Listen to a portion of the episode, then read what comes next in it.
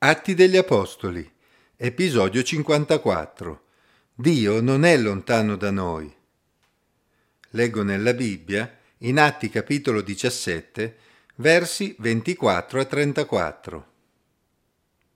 Il Dio che ha fatto il mondo e tutte le cose che sono in esso, essendo Signore del cielo e della terra, non abita in templi costruiti da mani d'uomo e non è servito dalle mani dell'uomo come se avesse bisogno di qualcosa, lui che dà a tutti la vita, il respiro e ogni cosa.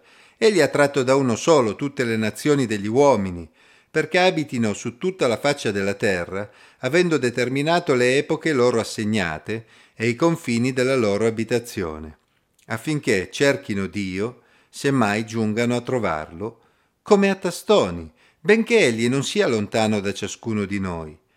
Difatti in lui viviamo, ci muoviamo e siamo, come anche alcuni vostri poeti hanno detto, poiché siamo anche sua discendenza. Essendo dunque discendenza di Dio, non dobbiamo credere che la divinità sia simile a oro, ad argento o a pietra scolpita dall'arte e dall'immaginazione umana.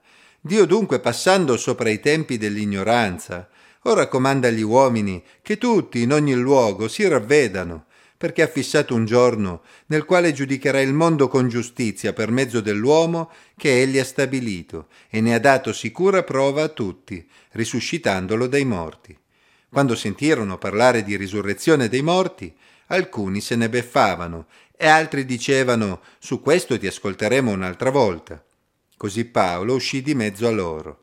Ma alcuni si unirono a lui e credettero, tra i quali anche Dionisio l'Areopagita, una donna chiamata Damaris e altri con loro. L'uomo ha sempre sentito il bisogno di dare delle spiegazioni alla propria esistenza su questa terra e al proprio rapporto con la natura che lo circonda. Nella loro ricerca gli uomini hanno dato le risposte più varie a questi quesiti e sono fiorite nella storia dell'umanità ogni genere di religioni e filosofie. Al tempo dell'Apostolo Paolo era frequente incontrare persone che avevano molti idoli, come accadeva ad Atene. Essendoci una pluralità di idoli, c'era anche una pluralità di templi, di luoghi in cui la divinità aveva, per così dire, la sua dimora, la sua base operativa.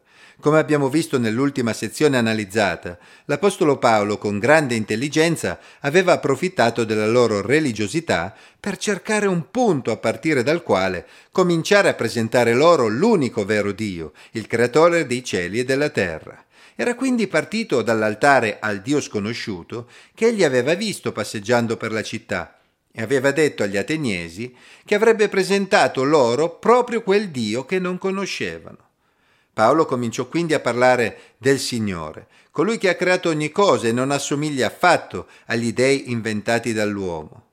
Gli ateniesi erano abituati agli dei dell'Olimpo, che essi immaginavano molto simili agli uomini, erano dei capricciosi e dispettosi che gli uomini dovevano ingraziarsi in qualche modo. Al contrario, il Dio creatore di ogni cosa non ha bisogno che l'uomo gli costruisca delle case o lo tenga buono con delle offerte, anzi, è lui che ha donato ogni cosa all'uomo e gli ha costruito una casa.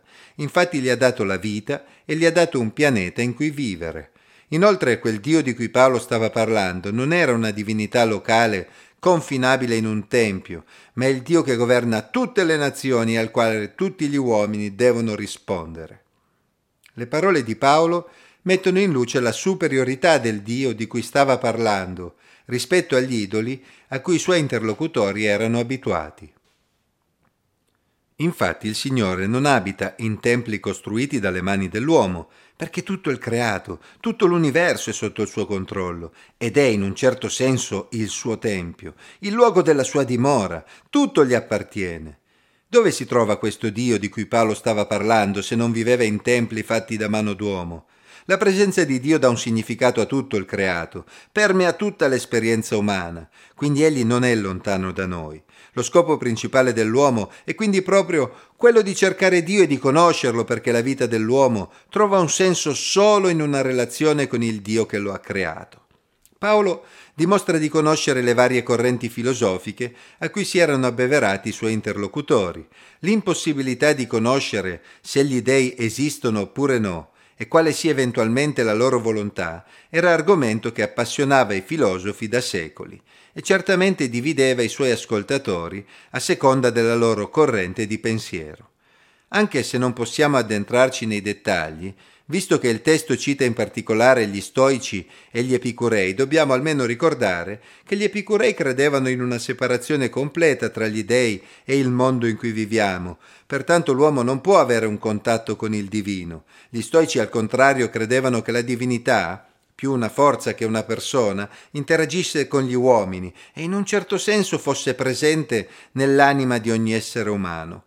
Paolo nel suo dire ammette che in effetti sia difficile conoscere la divinità, o che almeno lo sia stato fino a quel momento, e quindi in parte gli epicurei potevano essere soddisfatti da quell'affermazione. Tuttavia egli solleticò l'interesse degli stoici, quando affermò che Dio comunque non è lontano da ciascuno di noi, anzi in lui viviamo, ci muoviamo e siamo. E citando anche un loro poeta, Arato aveva aggiunto che siamo anche sua discendenza. Il poeta non aveva scritto quella frase nel senso in cui Paolo avrebbe inteso dalle scritture ebraiche, ma Paolo, citandolo, stava cercando un terreno comune con quelle persone per proseguire nella sua testimonianza. Così da una parte Paolo ammise la difficoltà di conoscere Dio, ma dall'altra parte annunciò la buona notizia che ora i tempi dell'ignoranza erano passati e Dio stava tendendo la mano verso l'uomo affinché quest'ultimo potesse relazionarsi con lui. Paolo sapeva che l'uomo è davvero discendenza di Dio, infatti è stato creato da Dio a sua immagine. Pertanto per lui era evidente che Dio deve essere una persona con cui ci si può relazionare, non una statua fatta di oro o di argento. Questa è la conclusione a cui Paolo voleva portare i suoi ascoltatori, in modo che cambiassero mentalità, ovvero si ravvedessero. Quel Dio che fino a quel momento poteva anche essere stato sconosciuto agli ateniesi, ora voleva rivelarsi loro così come voleva rivelarsi a tutti gli uomini della terra. Essi avrebbero dovuto ravvedersi e relazionarsi con lui perché un giorno Dio avrebbe ristabilito la giustizia, giudicando tutti gli uomini con giustizia. Paolo arrivò così a introdurre la figura di Gesù, colui che era morto e risuscitato dai morti, inaugurando la nuova creazione di Dio. Il testo ci presenta ovviamente solo un breve riassunto di ciò che Paolo ha detto, ma ci permette comunque di apprezzare il modo in cui Paolo ha creato un ponte tra la loro cultura e il Dio rivelato nella Bibbia.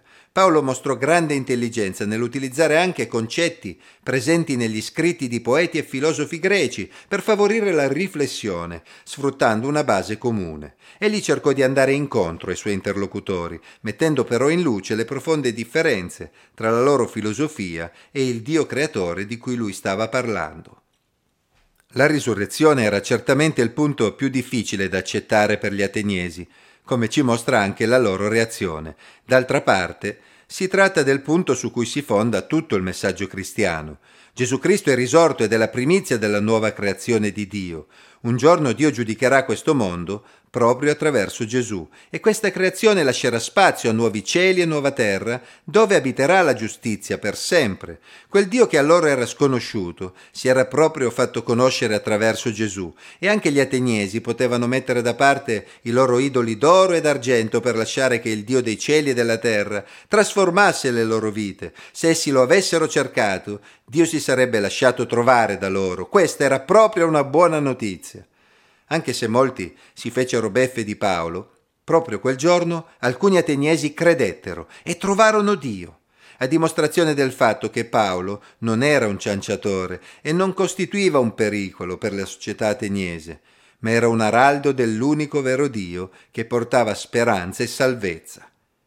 Quel medesimo messaggio di salvezza è offerto anche a noi uomini del ventunesimo secolo. Infatti anche noi possiamo avere una relazione con il nostro Creatore. Il peccato ha creato una barriera tra Dio e l'uomo, interrompendo la relazione tra creatore e creatura. Ma questo non significa che dobbiamo continuare a brancolare nel buio cercando Dio come a tastoni. Infatti Dio si è rivelato all'uomo attraverso Gesù, il Messia, colui intorno al quale gira tutto il messaggio della Bibbia. Dio non è visibile ai nostri occhi, eppure non è lontano da noi. Egli si è rivelato e ha dato suo figlio come prezzo di riscatto per i nostri peccati, per ristabilire quella relazione che si è interrotta. Cerca Dio, cercalo adesso, lascia che la sua luce ti illumini. Come Gesù ha detto, chi cerca trova e sarà aperto a chi bussa. Dio risponderà alla richiesta di un cuore sincero che lo cerca e trasformerà attraverso il suo Spirito Santo ogni essere umano che si ravvede.